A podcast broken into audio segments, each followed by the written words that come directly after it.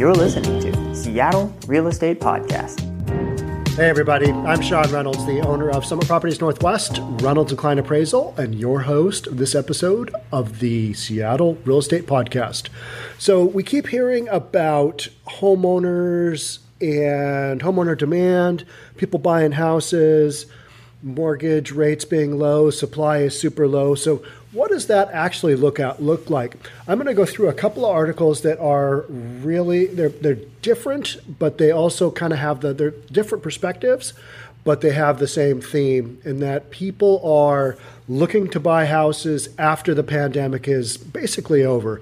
We're still in a pandemic, but if you look around, and for most cities, a lot of people have gone back to work. We're kind of working our way through the phases.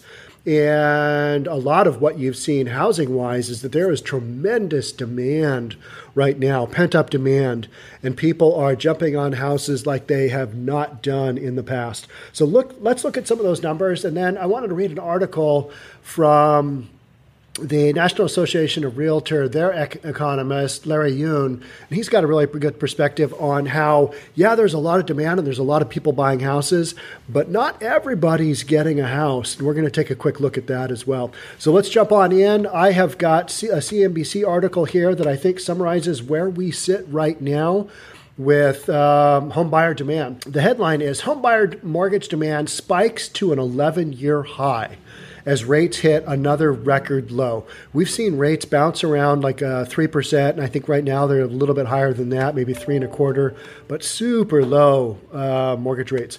And the key points are mortgage applications to purchase a home rose four percent last week. And this article was written today. It came out uh, this morning. Uh, East Coast time, seven a.m.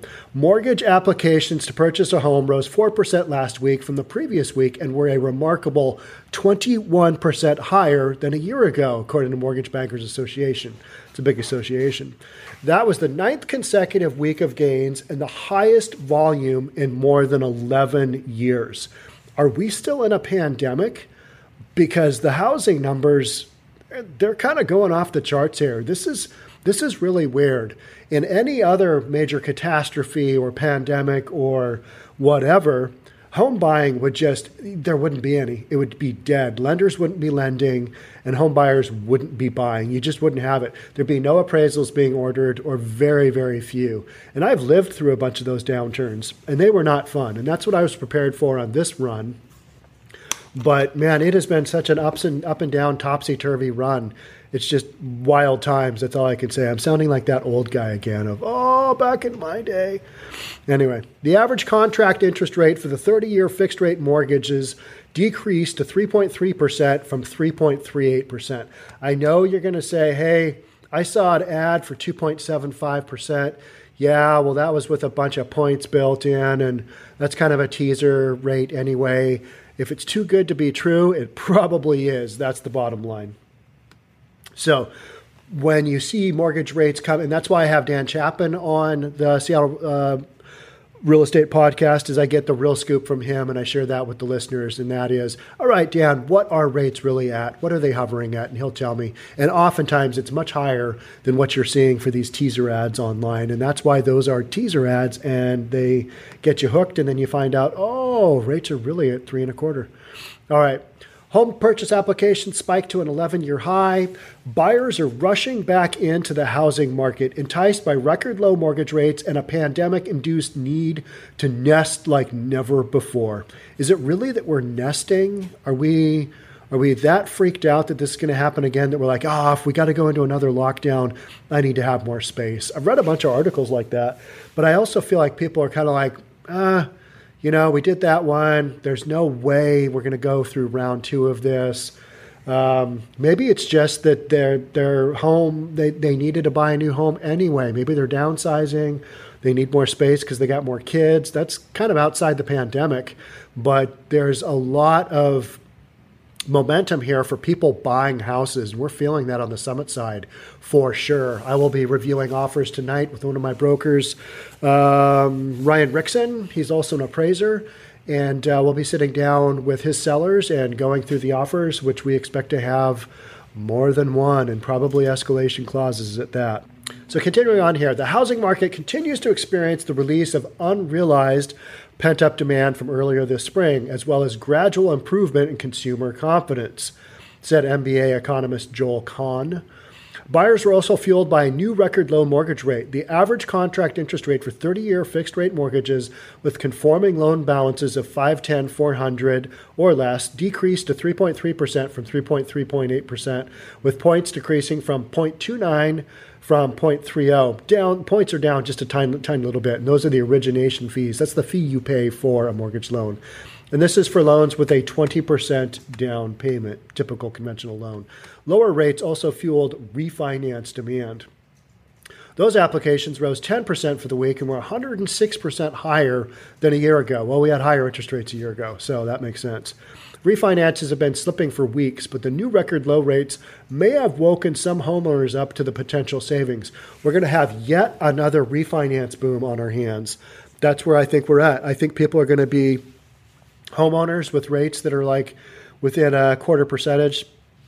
They're going to lock in those rates and they're going to start ordering out. Their loan officers are going to start ordering out some appraisals, and we're going to have another refinance boom, because every time rates drop, even just a little bit, it kind of spurs people on to be thinking, I could save a couple hundred bucks. With that couple hundred bucks, I could get that new car. I could get whatever it is. And they rationalize doing a refinance, which costs them money, into, all right, I can spend some money. And that's what's going on. All right, and, and literally here it is. Refinancing continues to support households' finances, as homeowners who refinance are able to gain savings on their monthly mortgage payments in a still uncertain period of the economic recovery. And that is super true. We don't know how this economic recovery is going to go on, is going to go. So I did a podcast yesterday or the day before on the reallocation shock. Those are jobs that are expected to come back, but they don't, and they have to go somewhere else. Employers don't really know what to do. They don't have positions, or they've kind of moved things around. Employees going back, they're going back to a different workforce. And so that's a lot of what we're not sure on, is that reallocation shock in the employee workforce in the U S labor pool. The refinance share of mortgage activity increased to sixty-three percent of total applications from sixty-one percent the previous week. So over half of the, the mortgage applications are for refinances. People with existing loans who are looking to reduce their rate, maybe take it from a thirty-year fixed mortgage down to a fifteen-year. That is a super popular option right now because rates are so low. With this, with fixed interest rates so low, the adjustable rate mortgage share of activity decreased to just two point eight percent of total applications. A R M loans carry lower rates but higher risk. Makes sense, right? So that's kind of a summation of where we sit with our mortgage demand. There's a lot of people out there for pl- applying for home loans right now. All right, and then my next piece that I wanted to touch on, this is an uh, editorial piece from Larry Yun. He's the chief economist and senior vice president of research at the National Association of Realtors, the N A R. The opinions expressed in this commentary are his own. They are not the opinions of the National Association of Realtors. And so whenever I say that it's uh, his own opinions, I'm like, yeah, let's check that out. Let's take a peek and see what Larry has to say. Because maybe, uh, Lawrence, sorry, Larry, not, shouldn't have said that. I don't know why I said that, but whenever I hear Lawrence, I always just think of Larry. All right, the U S housing market has been hit hard by the pandemic. The visible impact of the lockdown has been clear, with millions of Americans out of work and few doing any shopping, including major purchases like buying a home. I think early on that was true. In April, um, man, market came to a grinding halt. But since then, it's been gradually building and kind of stepping up in incremental steps. That's how I feel like the buyer demand has been as of late. And all of a sudden, we're looking around going, like that last article I just read, we're going, we've got some historically high um, interest going on by buyers out there. That this is just weird. There has just been too much uncertainty about the economy and the potential deadly consequences of the coronavirus. Well, I think people are over their fear of the coronavirus. They are out in droves looking at homes.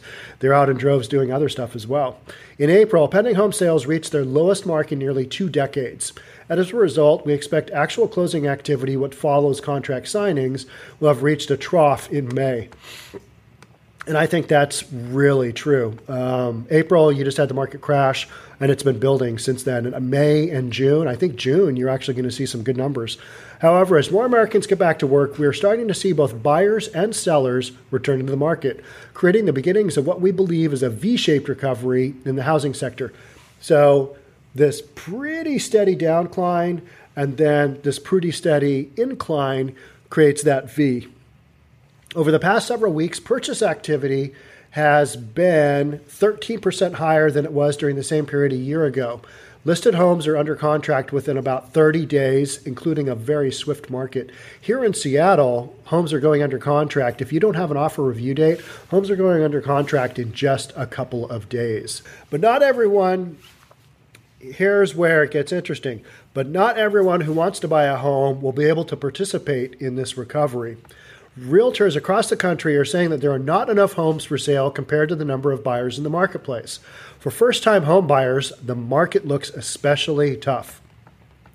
And I've had guests here on my podcast who are out looking, they're also real estate brokers, and, and say to me, yeah, we're in entry-level housing, which in Washington is like anything under a half a million.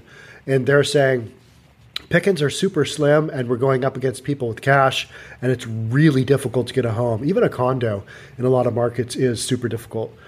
Pent-up housing demand has intensified for several years due to natural population growth, and the low interest rate environment further enlarged the pool of eligible homebuyers.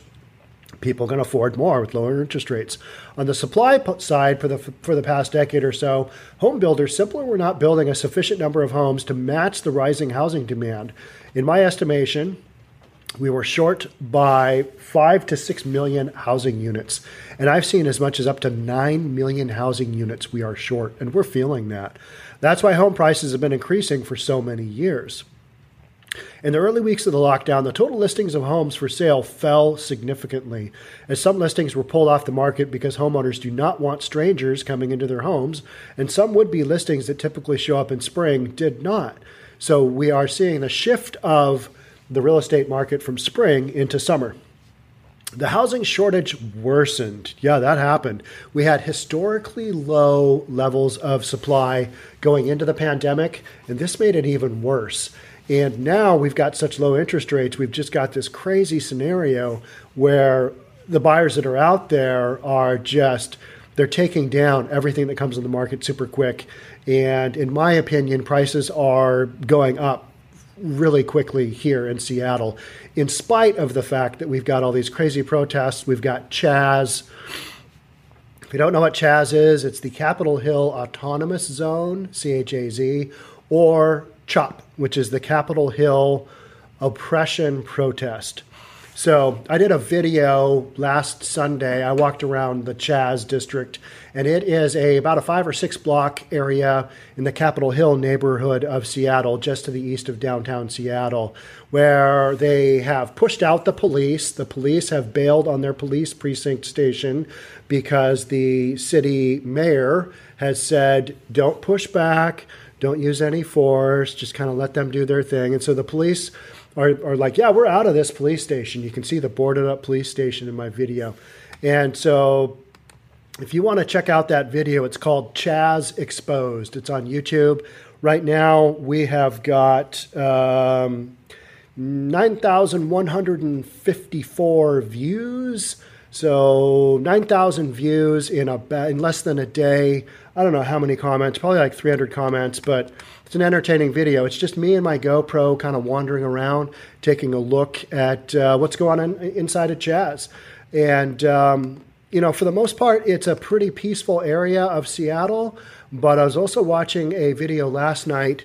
The One of the claims that there is a warlord, his name, that's running the place. His name is Raz. Chaz has a Raz.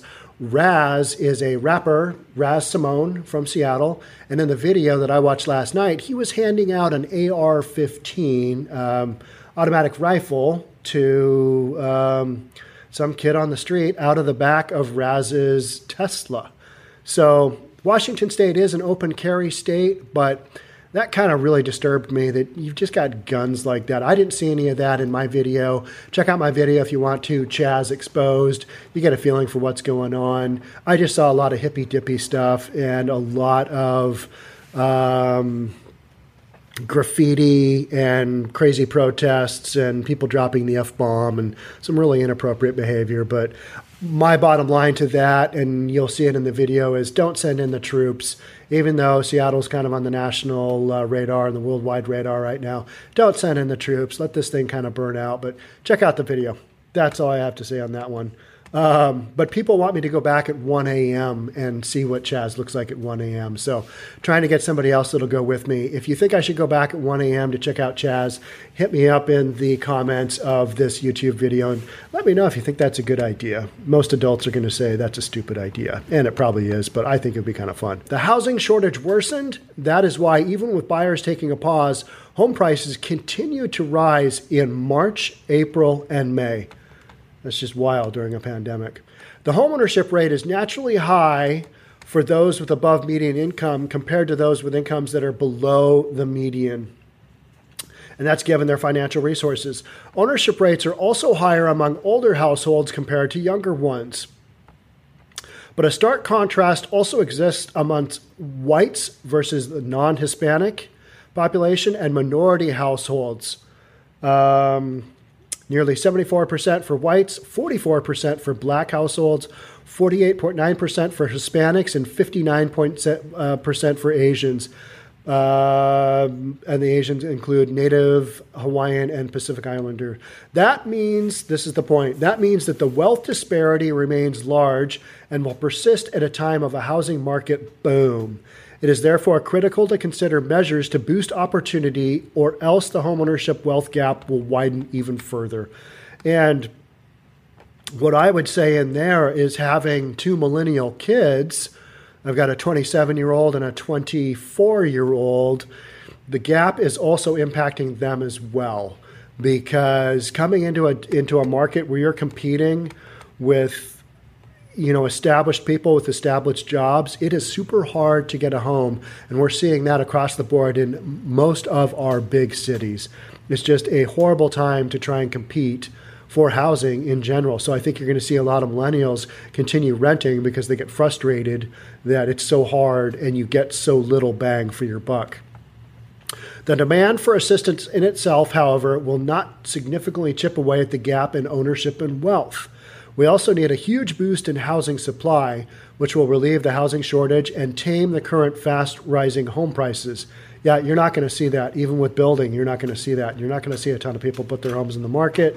And even if you do, I think there is more demand to outstrip that. So it's not going to happen. All barriers to home building include regulatory burdens like long and uncertain housing permit approval processes, and zoning laws need to be seriously re-examined and modified. When is that going to take place? I don't think ever. I think this is the way it is. And until we really take a hard look at this, it's not an issue that governments are really looking at, are they? I don't see it happening, especially not here in Seattle. Our permitting process here is horrific. It takes forever to get a project through. And the, the stuff, stuff you have to jump through, incredible for builders and developers.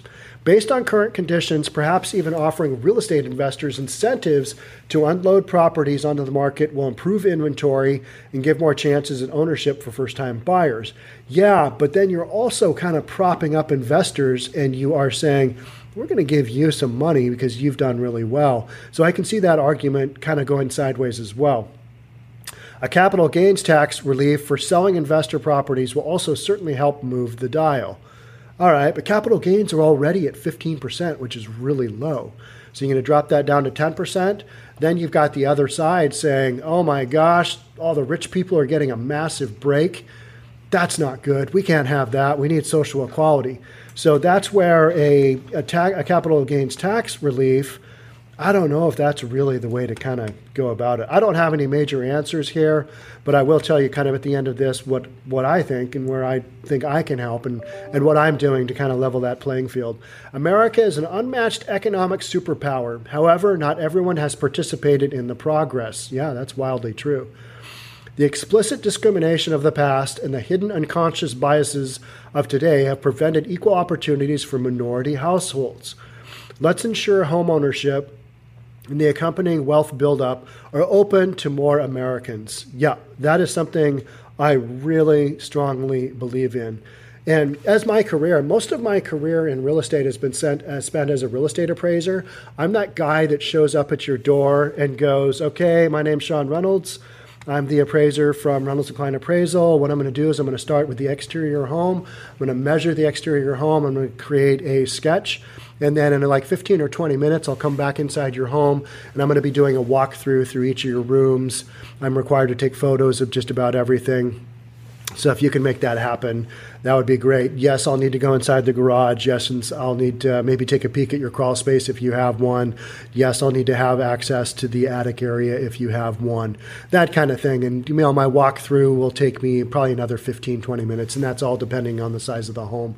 So my experience is going up to homes. And until I was in my forties, I think I could count probably on one hand the number of black families who were owners of property in Seattle that I had appraised. And I always thought that was a crazy small percentage of home ownership. Now, some of that is, is that the black community, especially mortgage lending and real estate brokers, they tend to kind of handle things in their, on their own terms, as do a lot of races. I'm not saying real estate is racist, but the Asian community, they tend to work with with their own folks. They've got their own appraisers. They've got, you know, it's a community like anything else. They've got bankers who work within a system. They all help out their own families. And as a white guy, and I'm not trying to tread on any any any feet here race-wise, but if you look at me, I'm about as white as they come. I'm about as privileged as a white person um, as there are. I'm a business owner of two businesses, property owner, and you know, I'm sitting here talking to you on a podcast. And so that's why I don't make a lot of, you know, I don't make a lot of statements one way or the other, because people will say, Sean, you are a privileged white guy. And I got to say, yeah, I am. I've even got the blue eyes. So my way of kind of handling how do you get more minorities into the marketplace is to lower the barriers, barriers of entry for real estate brokers who can handle helping their communities out. And so at Summit Properties Northwest, we have extremely uh, flexible barriers. So you can get your real estate license, you can hang your real estate license, you can get amazing support. We're going to shoot videos for you if that's your thing. We're going to produce videos for you. And you can go out, and we don't charge any monthly fees to our real estate brokers. There are no expenses ever. We have a high fee split. So if you want to come on board, you don't have to spend three, four, five hundred bucks a month to be a real estate broker with us. And so that means you can take whatever money you do have and you can promote yourself and you can help out your community by being a person within your community that can sell some real estate, be a reliable person, be a good real estate broker, and not have the financial constraints that I think a lot of the big real estate brokerages have that that prohibit people from getting in that might not otherwise have a chance. So my way of kind of giving back to the community is is allowing people to operate in an environment as a real estate broker they might not be able to operate otherwise. Does that sound crazy? Yeah, for a lot of real estate brokers and from other real estate brokerages, they're like, they look at me and go, oh, how does that guy even make money? Well, we do it on volume, because if I am not charging you an incredible amount, um, and also we are virtual. So we do have an office, but we don't spend a ton of money on brick and mortar because we don't need to. The pandemic, coronavirus has proven how many people can work from home. And that's basically our business model is small physical structure, small rent covering that physical structure, give that back to our real estate brokers, let them operate, let them promote themselves, and it'll all come back. And it does. It does time and time again. And so I've got people from all races as real estate brokers, and that makes me happy from the standpoint of we are serving a lot of communities um, out there. And so you, you're not really going to hear me talk about that, but that's kind of what we do. And um, so from that standpoint, yeah, that's where I sit. So tell me what you think about that in the comments. That's kind of just, that's kind of the backdrop on um, how things are handled. And uh, in Seattle, it's uh, it's truly a multiracial community, and it's becoming more and more so, especially as we become a global community. And Seattle is kind of the closest stop in the U S to the uh, to the Pacific Rim. So that's where we sit. So I thought this was a really good article written by uh, Lawrence, or Larry, as I referred to him, Lawrence Yun. And that was for C N N Business Perspective. So anytime I see an article like that, I'm probably going to bring it up. And I try and put it in a perspective of how does this fit in with this boom we're seeing going on? Because I think there's a lot of people who are like, yeah, I keep hearing about this boom, but I am not able to participate in it. And that's where I think a lot of focus needs to go. The actual housing supply, I don't know how that's going to get fixed. I mean, all of a sudden, are we going to have a bunch of houses come on the market? I don't think so. Are the baby boomers going to give up their homes and go, yep, made enough money, going to stick my house in the market? I'm not really feeling that. Could be wrong. Been wrong about a lot, a lot of things. Like maybe I'll be wrong about wanting to visit Chaz at one a.m. in the morning. I'm not sure. So that's really about all I had for today. I hope you enjoyed this podcast. If you found this content helpful to your real estate business or making decisions with your own personal finance, love to have you subscribe to our channel. Hit the like for this video. Send me a comment. Uh, if you have questions on real estate or real estate uh, related business, hit me up with a question. We're going to do a question and answer podcast here shortly.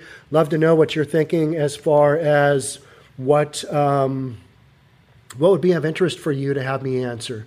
So hit me up. I'm more than happy to um, answer whatever questions you have. So again, I'm Sean Reynolds from Summit Properties Northwest, Reynolds and Klein Appraisal. Thank you so much for tuning in. We'll catch you on the next one. Bye for now.